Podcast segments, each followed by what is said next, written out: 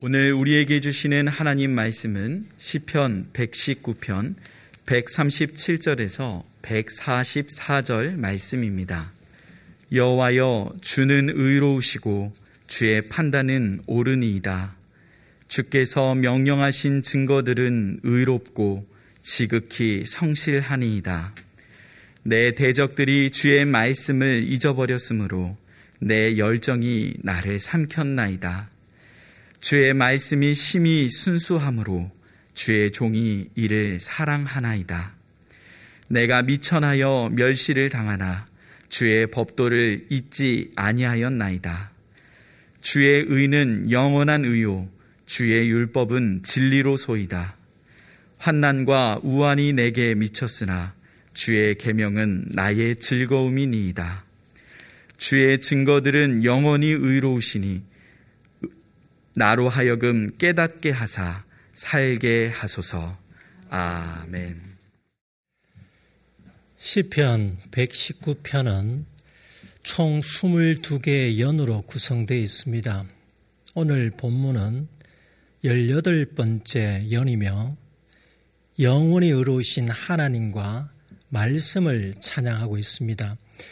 시편 119편에서는 말씀의 의로우심을 표현한 구절들이 들어있지만 하나님께서 의로우시다라는 직접적인 표현은 오늘 본문에서 처음 나옵니다. 137절입니다. 여호와는 여호와여 주는 의로우시고 주의 판단은 옳으니이다. 시인이 하나님의 이름을 부릅니다. 여호와여 지난 17번째 연에서 이름은 이름의 대상의 인격과 존재와 존엄성 자체라고 했습니다.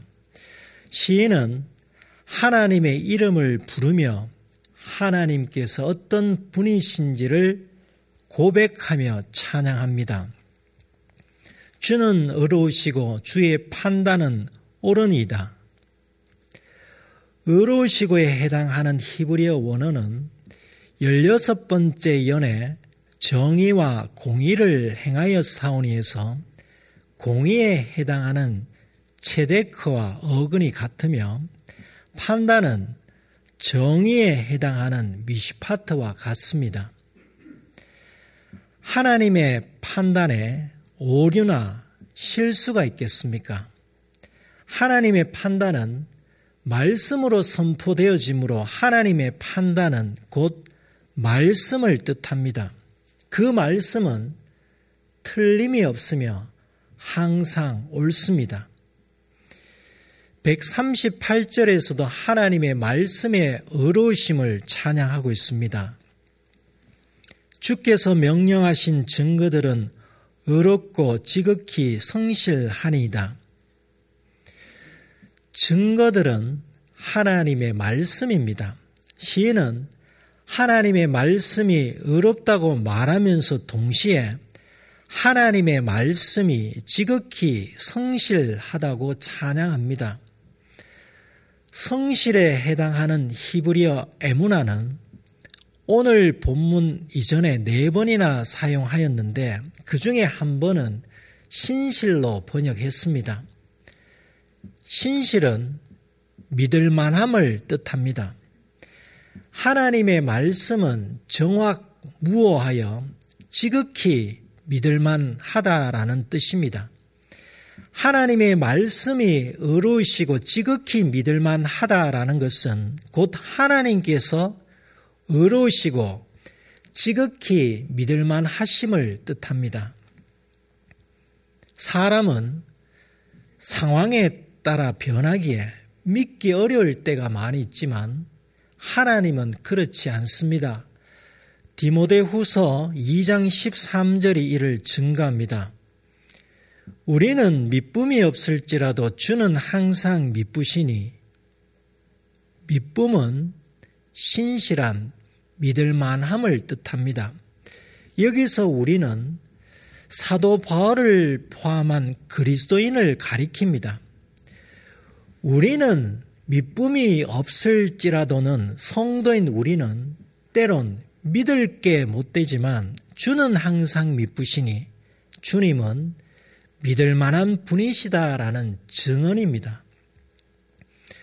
그런데 미쁘신 하나님의 말씀을 신뢰하지 못하는 사람들이 세상에 있습니다. 시는 이런 사람들을 보고 감정을 억누를 수 없었습니다. 139절입니다. 내 대적들이 주의 말씀을 잊어버렸으므로 내 열정이 나를 삼켰나이다. 시인의 대적들은 누구이겠습니까? 이때까지 시인의 고백을 살펴보면 그들이 누구인지를 알 수 있을 것입니다. 주목할 점은 그들이 주님의 말씀을 잊어버렸다는 것입니다. 이는 대적들이 하나님의 말씀을 몰랐던 사람이 아님을 뜻합니다. 대적들이 잊어버렸다라는 것은 이전에 알고 있었다는 뜻입니다. 그렇다면 그들이 왜 주님의 말씀을 잊어버렸겠습니까? 무엇이 그들에게서 주님의 말씀을 잊도록 하였겠습니까? 어떤 이유이든 주님의 말씀을 잊어버리면 무슨 일이 벌어지겠습니까? 주님의 말씀을 잊어버린 사람은 그 일이 자신의 문제로 국한되는 것이 아니라 다른 사람에게 영향을 끼치는데 사람들을 힘들게 합니다. 그들은 의로운 사람을 대적하게 되고 의로운 사람에게 교만이 행하게 되고 악을 행하게 됩니다.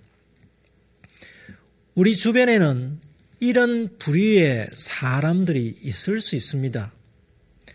시인은 하나님의 말씀을 잊어버리는 사람들의 불의를 보고 어떤 열정이 일어났습니다.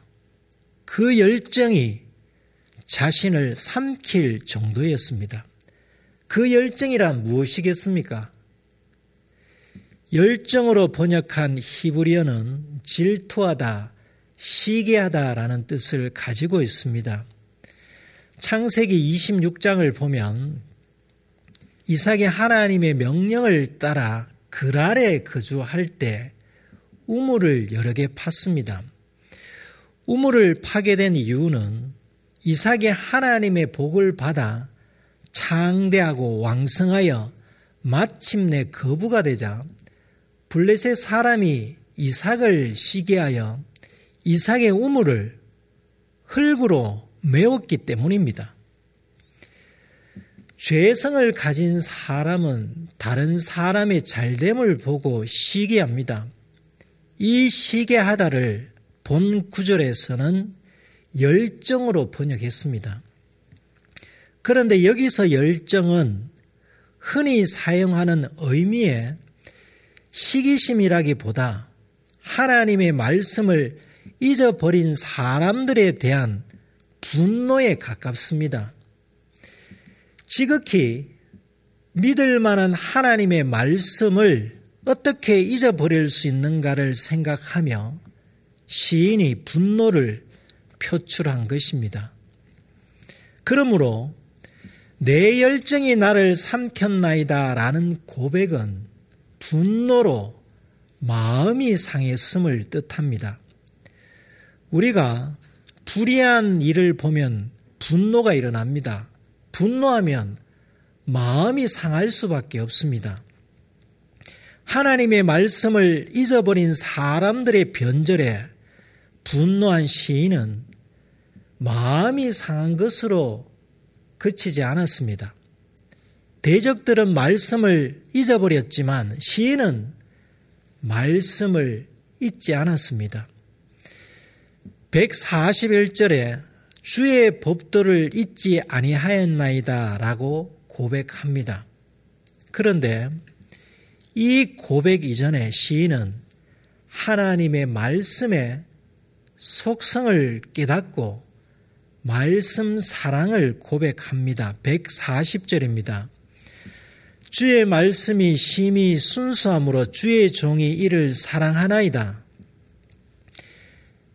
대적들이 말씀을 잊어버렸던 일이 시인에게는 말씀 사랑으로 발전했습니다.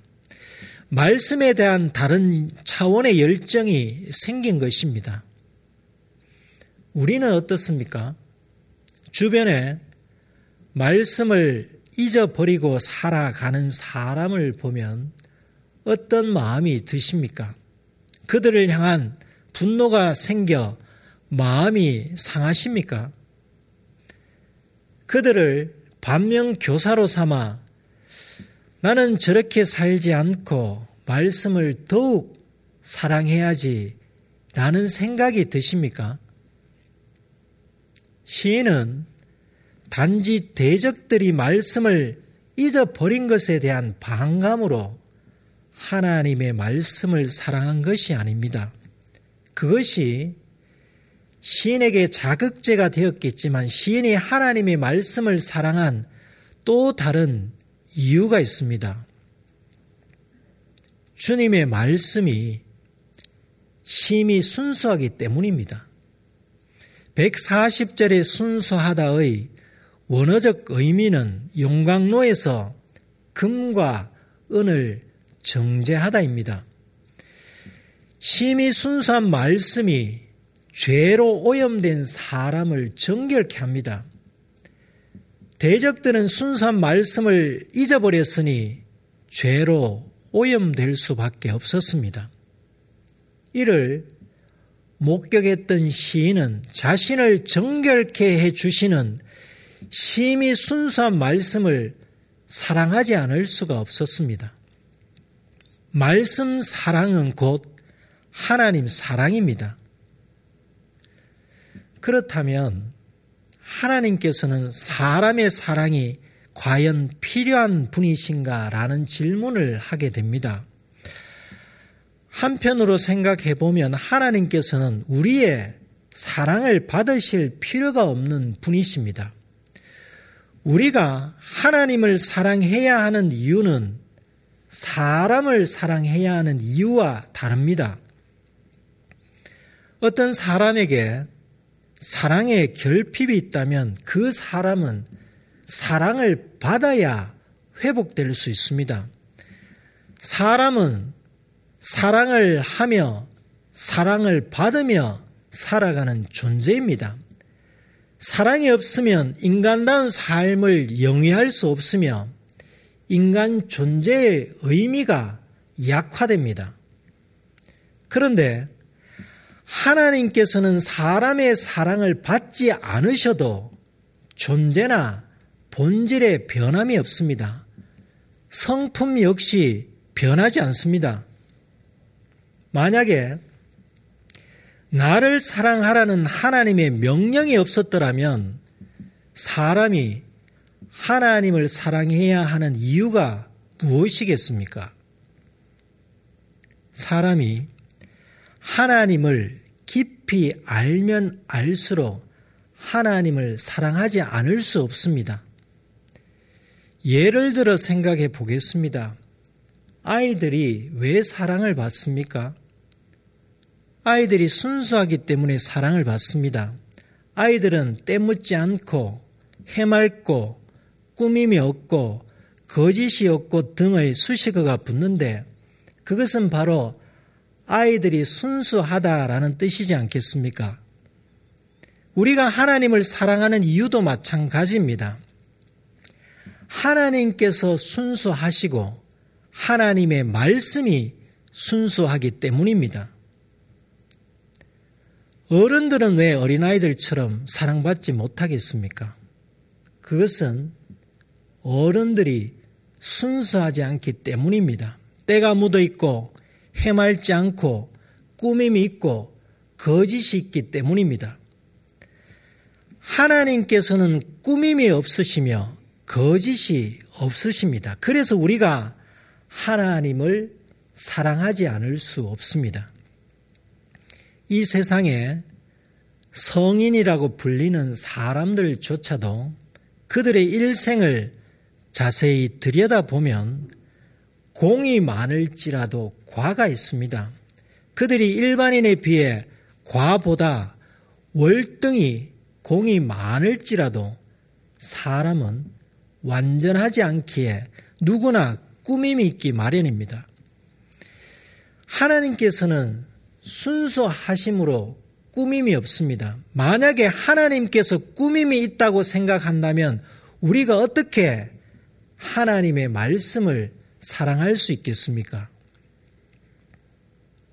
우리는 하나님께서 나를 사랑하시기에 하나님을 사랑한다고 말합니다.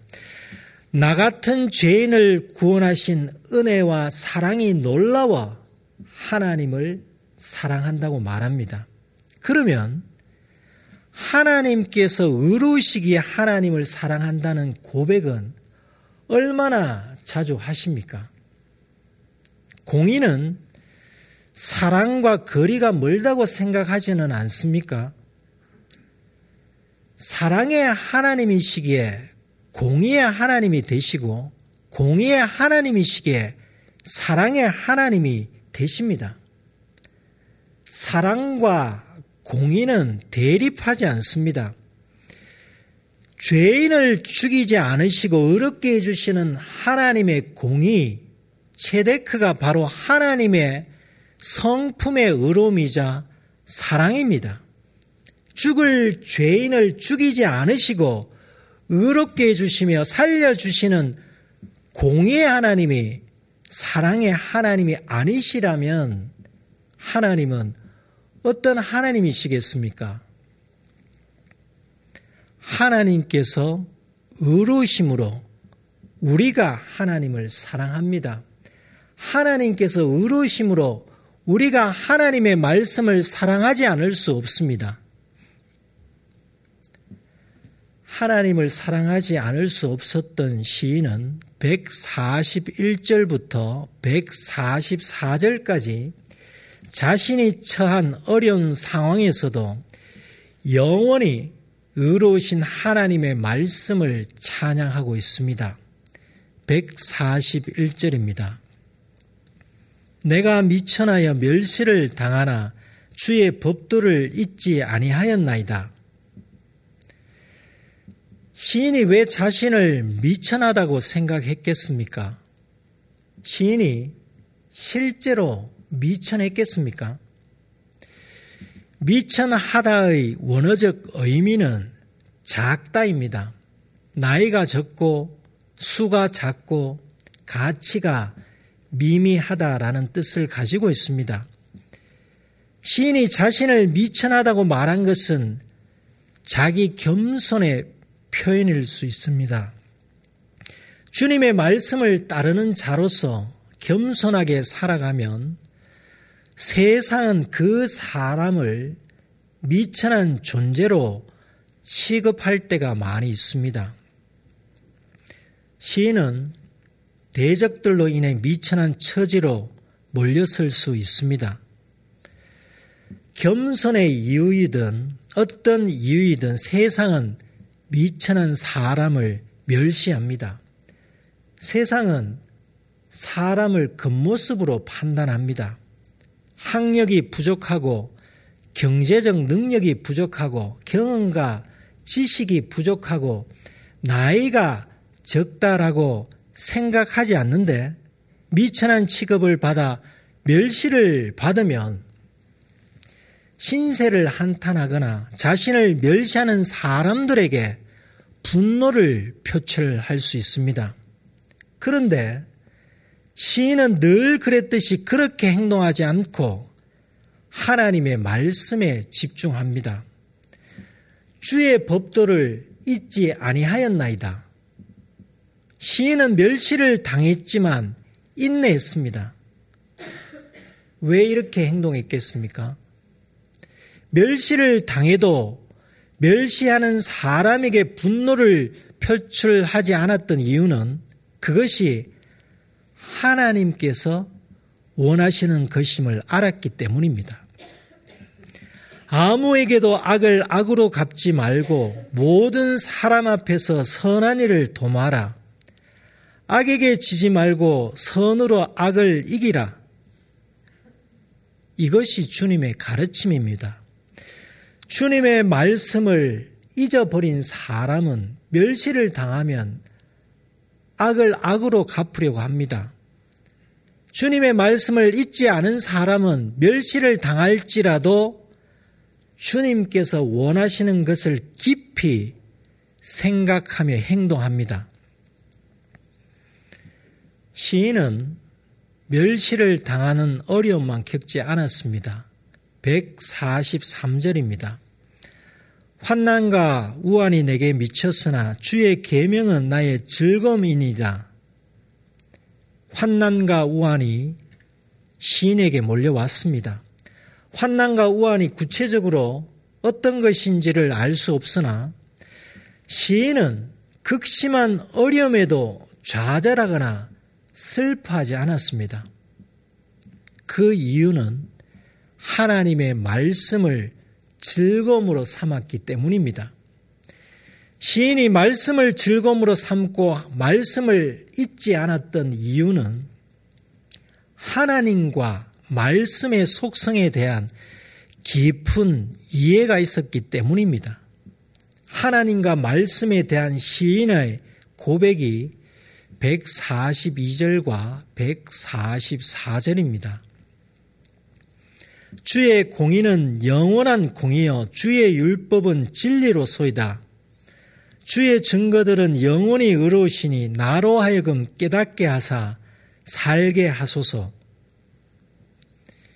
주의 공의는 영원한 공이요. 그리고 주의 증거들은 영원히 의로우시니라는 고백은 137절에서 주는 의로우시고 138절에서 주께서 명령하신 증거들은 의롭고라는 고백을 한 번 더 언급하며 강조한 것입니다.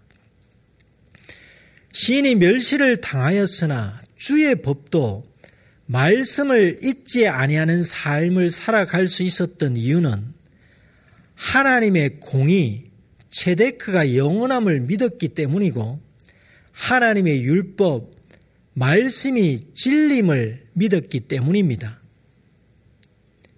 시인이 멸시와 환난과 우환의 상황에서 하나님의 공의와 하나님의 말씀의 의로심 체데크를 외친 이유가 무엇이겠습니까? 그것은 세상의 방식이 아닌 하나님의 공의로 회복되기를 바라는 마음이 있었기 때문입니다. 데살로니카 후서 1장 6절과 7절 상반절이 하나님의 공의가 무엇인지를 증거하고 있습니다.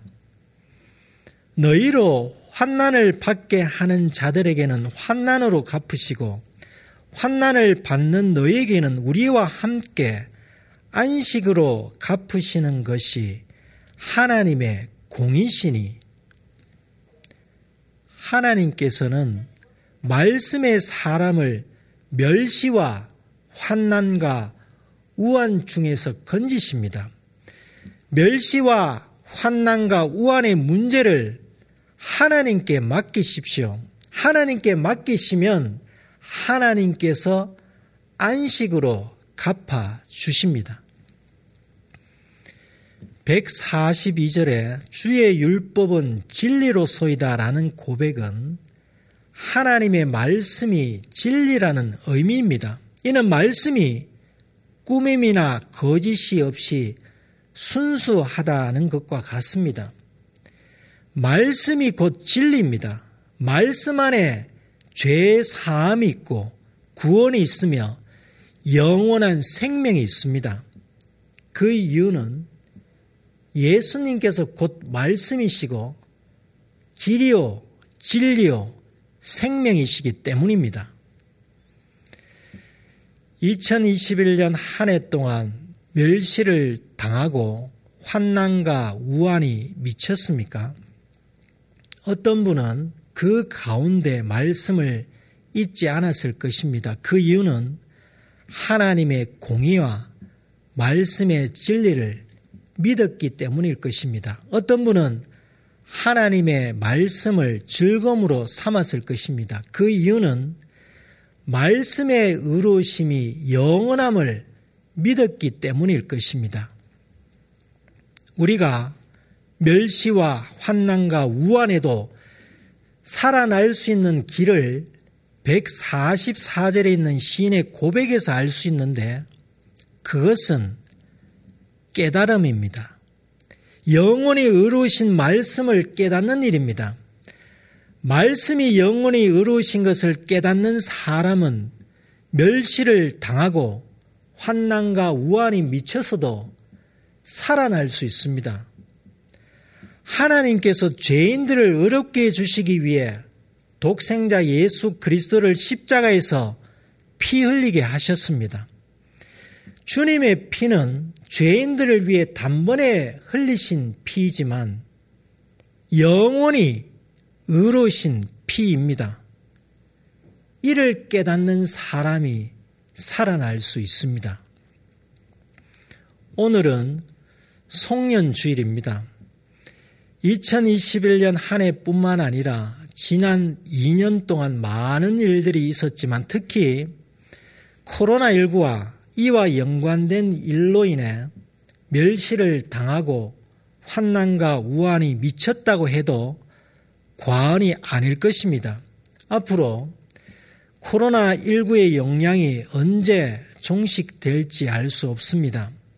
멸시와 환난과 우환이 더 깊어지지 않기를 바라지만 그렇게 되리라고 장담할 수 없습니다.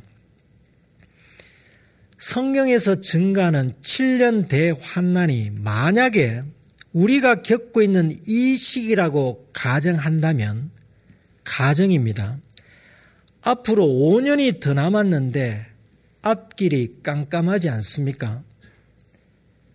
과거 야곱의 아들들이 흉년이 들자 양식을 구하러 애굽에 내려갔습니다. 그들이 두 번째 애굽에 내려갈 때만 해도 흉년이 곧 끝날 것으로 기대했겠지만 그렇게 되지 않았습니다. 요셉의 형들은 요셉의 입을 통해 하나님의 계획을 알게 되었습니다. 이 땅에 2년 동안 흉년이 들었으나 아직 5년은 밭가리도 못하고 추수도 못할지라 이 말을 들었을 때 그들이 털썩 주저앉았습니까? 요셉이 애굽의 총리로 있지 않았더라면 그랬을 것입니다. 하지만 요셉이 애굽의 총리로 있었기에 이후 5년의 흉년에도 걱정 없이 살아갈 수 있었습니다. 요셉이 흉년이라는 환난과 우환을 두고 이런 말을 했습니다. 창세기 45장 5절입니다. 당신들이 나를 이곳에 팔았다고 해서 근심하지 마소서, 한탄하지 마소서, 하나님이 생명을 구원하시려고 나를 당신들보다 먼저 보내셨나이다. 환난과 우환의 시기에 요셉이 구원자였습니다. 현재 우리가 처한 상황이 요셉의 형들을 포함해 야곱의 가족들이 처한 상황과 다르지 않습니다. 하나님께서 그들에게 요셉을 준비해 주셨듯이 하나님께서 우리에게 누구를 준비해 주셨습니까? 우리의 구원자가 누구입니까? 7년 대환난이 언제 올지 모릅니다. 만약 지금이 7년 대환난 중이라고 할지라도 우리가 살아날 수 있는 이유는 구원자이신 예수님이 계시고 우리를 의롭게 해주시는 하나님이 계시기 때문입니다. 성삼이 하나님께서 영원히 의로우시고 성삼이 하나님의 말씀이 영원히 의로우시기에 우리는 어떤 극한 상황에서도 살아날 수 있습니다. 그러므로 멸시와 환난과 우한 중에서라도 염려하지 마십시오. 2021년 한 해를 돌이켜 보십시다. 주변 사람들이 말씀을 잊어버렸을 때 내 열정이 나를 삼키지 못하였고 의로신 말씀을 제대로 사랑하지 못했던 적이 있으십니까? 미천하다는 취급을 받아 멸시를 당했을 때 하나님의 말씀을 잊어버렸던 적이 있으십니까? 환난과 우환이 미쳤을 때 하나님의 말씀을 즐거움으로 삼지 못했던 적이 있으십니까? 그렇다면 2022년 새해부터 아니 오늘부터 어떤 극한 상황에서라도 영원히 의로우신 하나님의 말씀을 사랑하고 잊지 않고 즐거움으로 삼고 살아가십시다. 기도하시겠습니다. 하나님 아버지 송년주일을 송년주일 예배를 드리기까지 2021년 한 해 동안 영과 진리로 하나님께 예배 드릴 수 있도록 은총을 베풀어 주셔서 감사드립니다. 코로나19의 영향으로 100주년 기념교회 성도들이 예배당에서 함께 예배를 드리지 못하였을지라도 참되게 예배하는 자들을 찾으시는 하나님 아버지께 보혜사 성령님 안에서 그리고 진리신 예수님 안에서 저희의 몸과 마음을 다하여 예배 드릴 수 있도록 인도해 주셔서 감사드립니다. 주일 예배뿐만 아니라 생활의 예배와 예배의 생활이 무엇인지를 더 깊이 깨달을 수 있었던 한 해였음을 생각하며 비록 외적인 삶이 평탄하고 풍요롭지 않았을지라도 하나님께 감사하며 찬양하게 하시옵소서 2021년에 겪었던 시련의 시간이 하나님의 의로심과 판단의 의로심이었음을 고백하며 찬양하게 하시옵소서. 앞으로 어떤 극한 상황에 처할지라도 하나님의 말씀을 향한 사랑과 기억과 즐거움이 깊어지게 하시옵소서. 멸시와 환난과 우환이 있을지라도 환난을 안식으로 갚으시는 하나님의 신실하심을 믿으며 죽음에서도 살려주시는 하나님의 영원한 의로심을 말씀으로 깨닫게 해서 살아나게 하시옵소서 예수님의 이름으로 기도 드립니다. 아멘.